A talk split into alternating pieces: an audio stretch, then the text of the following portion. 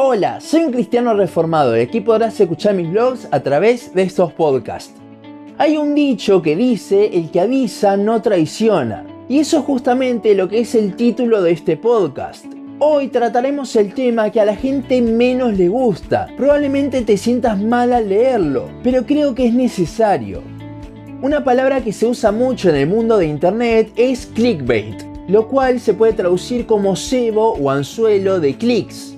Esta se referencia generalmente a títulos de videos, blogs, podcasts o todo tipo de cosas que tienen algo lo cual te incita a hacer clic para entrar en esa página. Y sí, quizás el título de este podcast se pueda catalogar de esa forma, pero creo que es importante hablar de este tema. Estoy seguro mínimamente que la primera parte de este podcast no te va a gustar.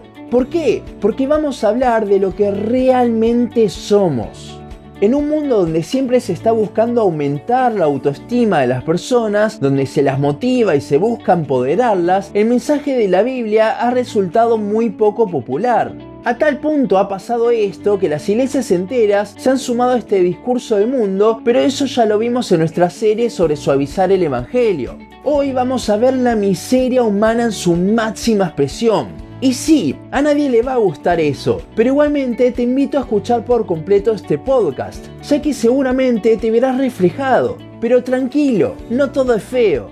Vamos a dividir este podcast en tres partes, cada uno contradiciendo lo que el mundo dice. Primero hablaremos sobre cómo somos malos. Somos literalmente como nada y no importamos. Luego hablaremos cómo a diferencia de cómo se nos motiva en que sí podemos lograr cosas, no podemos hacer absolutamente nada. Somos inútiles. Y finalizaremos hablando de cómo no podemos ser felices. ¿Seguís pensando que quizás sí te iba a gustar este podcast? Comencemos.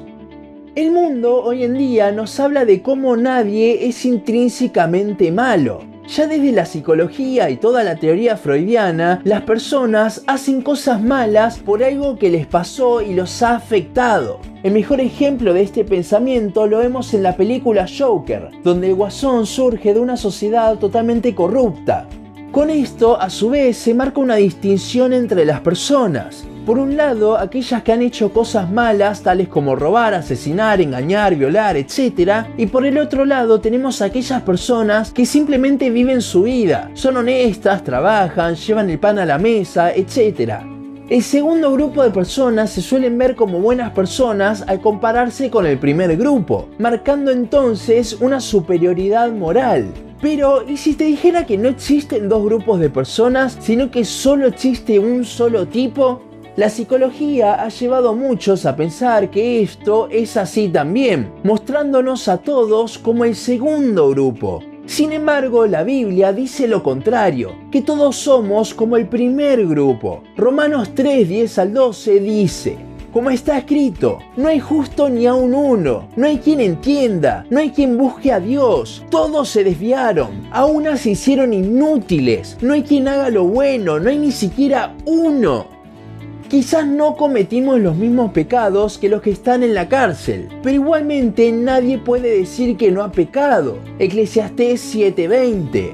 Somos malos, somos pecadores, pero a pesar de esto muchas personas creen que igualmente importamos. Dios lo dejó bien en claro cuando toda la humanidad cayó allá en Génesis 3, pues polvo eres y al polvo volverás. No somos nada, solo somos pecadores. Pablo mismo se veía de esta forma cuando dice en 1 de Timoteo 1.15 que él es el primero de los pecadores. Este es el primer punto y probablemente el resto tampoco te gusten, pero tranquilo, te invito a seguir escuchando. Esta segunda parte va a ser totalmente desmotivacional ya que a diferencia de lo que el mundo dice con sus charlas motivacionales de vos podés, nosotros no podemos. Ante esto, muchos hablan de cómo personas sí han podido lograr cosas en su vida. Personas como Mark Zuckerberg, creador de Facebook, Bill Gates, Steve Jobs, Elon Musk, muchas veces se los pone como modelos de éxito en la vida, sobre cómo han logrado tanto en la vida y si ellos pudieron, vos también podés. Sin embargo, vemos en la palabra que todo esto no importa. son tesoros en la tierra que simplemente un día desaparecerán. Mateo 6:19. Las cosas que importan no son ni riqueza, ni éxito, ni fama, porque cuando muramos todo eso desaparecerá. Lo que importa es lo eterno, para lo cual el versículo de Romanos 3 que leímos dice que somos inútiles. Efesios 2.1 dice que estamos muertos en nuestros delitos y pecados. ¿Y de qué sirve un cadáver? De nada. En las cosas que importan no servimos. No podemos hacer nada porque simplemente estamos muertos. Ahora hablaremos de cómo no podemos ser ni siquiera felices. Romanos 8 habla de cómo toda la creación gime esperando su liberación. O sea que toda la creación está sufriendo. Y muchas veces lo vemos como si fuese el ecosistema del planeta Tierra. Pero nosotros también somos creación. El ser humano también está sufriendo. Si hablamos de felicidad muchas veces se nos viene la idea del sueño americano. Vivir casados, con hijos, un perro, en una linda casa, con un lindo auto, un buen y divertido trabajo. Pero ¿es esto felicidad? No, al estar todo el mundo en un estado de decadencia, podremos tener destellos de felicidad, pero nunca podremos estar 100% felices. Ni siquiera podemos cumplir el propósito para el cual fuimos creados, con lo cual nunca seremos felices. Siempre nos faltará algo. Somos pecadores inútiles, incapaces de hacer algo, incapaces de ser felices. Esa es la miseria humana. Ese es el estado en el que está el hombre. Probablemente no te gustó nada de todo lo que te dije. Pero bueno, no voy a ser tan malo como para terminar el podcast acá, porque hay una solución. Cristo murió.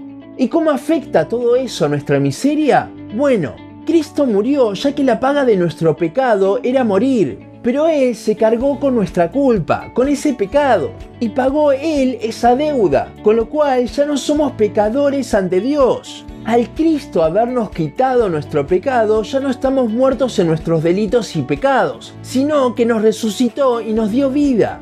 Pero hay otro problema. Para creer en todo el sacrificio de Cristo y ser un hijo de Dios, debemos reconocer todo lo que hablamos antes. Solo cuando lo reconocemos es que entonces vamos a poder apreciar el sacrificio de Jesús por nosotros, ya que es por toda nuestra miseria que tuvo que morir Jesús. Jesús decía, si alguno quiere venir en pos de mí, niéguese a sí mismo, tome su cruz cada día y sígame. Lucas 9:23.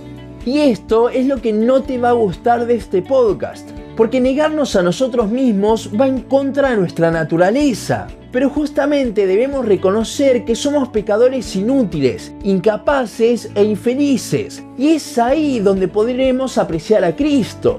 Y ojo, no digo que cuando Cristo nos salva todo es color de rosa. No, seguimos siendo pecadores, aunque el pecado ya no nos domina. Seguimos siendo inútiles, pero ahora lo tenemos a Cristo a nuestro lado, el cual cuando nosotros no podemos, lo cual es siempre, Él sí puede seguimos también sin poder ser completamente felices, ya que estamos en un mundo caído. Pero tenemos esperanza, ya que la creación gime esperando su liberación. Y confiamos en que Cristo volverá trayendo esa liberación final. Todo esto no es algo que nos guste escuchar, pero eso no hace que no sea verdad. Y si bien es feo pensar en todo esto, es justamente lo que nos lleva a apreciar más a Cristo. Con lo cual, eso feo se transforma en algo hermoso. ¿Estás listo para hacer lo que no te gusta? ¿Para aceptar tu miseria? ¿Para negarte a ti mismo? ¿Listo para aceptar que todo lo que necesitas es a Dios mismo? ¿Listo para reconocer que Cristo tuvo que morir por vos porque vos nunca pudiste? Entonces, decíselo. Esto es el Evangelio, estas las buenas nuevas. Cristo nos puede salvar de nuestra miseria. Hasta aquí nuestro podcast de hoy. Síguenos en Facebook, Instagram, YouTube y Spotify. En todas nos encontrarás como un cristiano reformado. También síguenos en uncristianoreformado.blogspot.com para leer el resto de nuestros blogs. Nos vemos en la siguiente ocasión.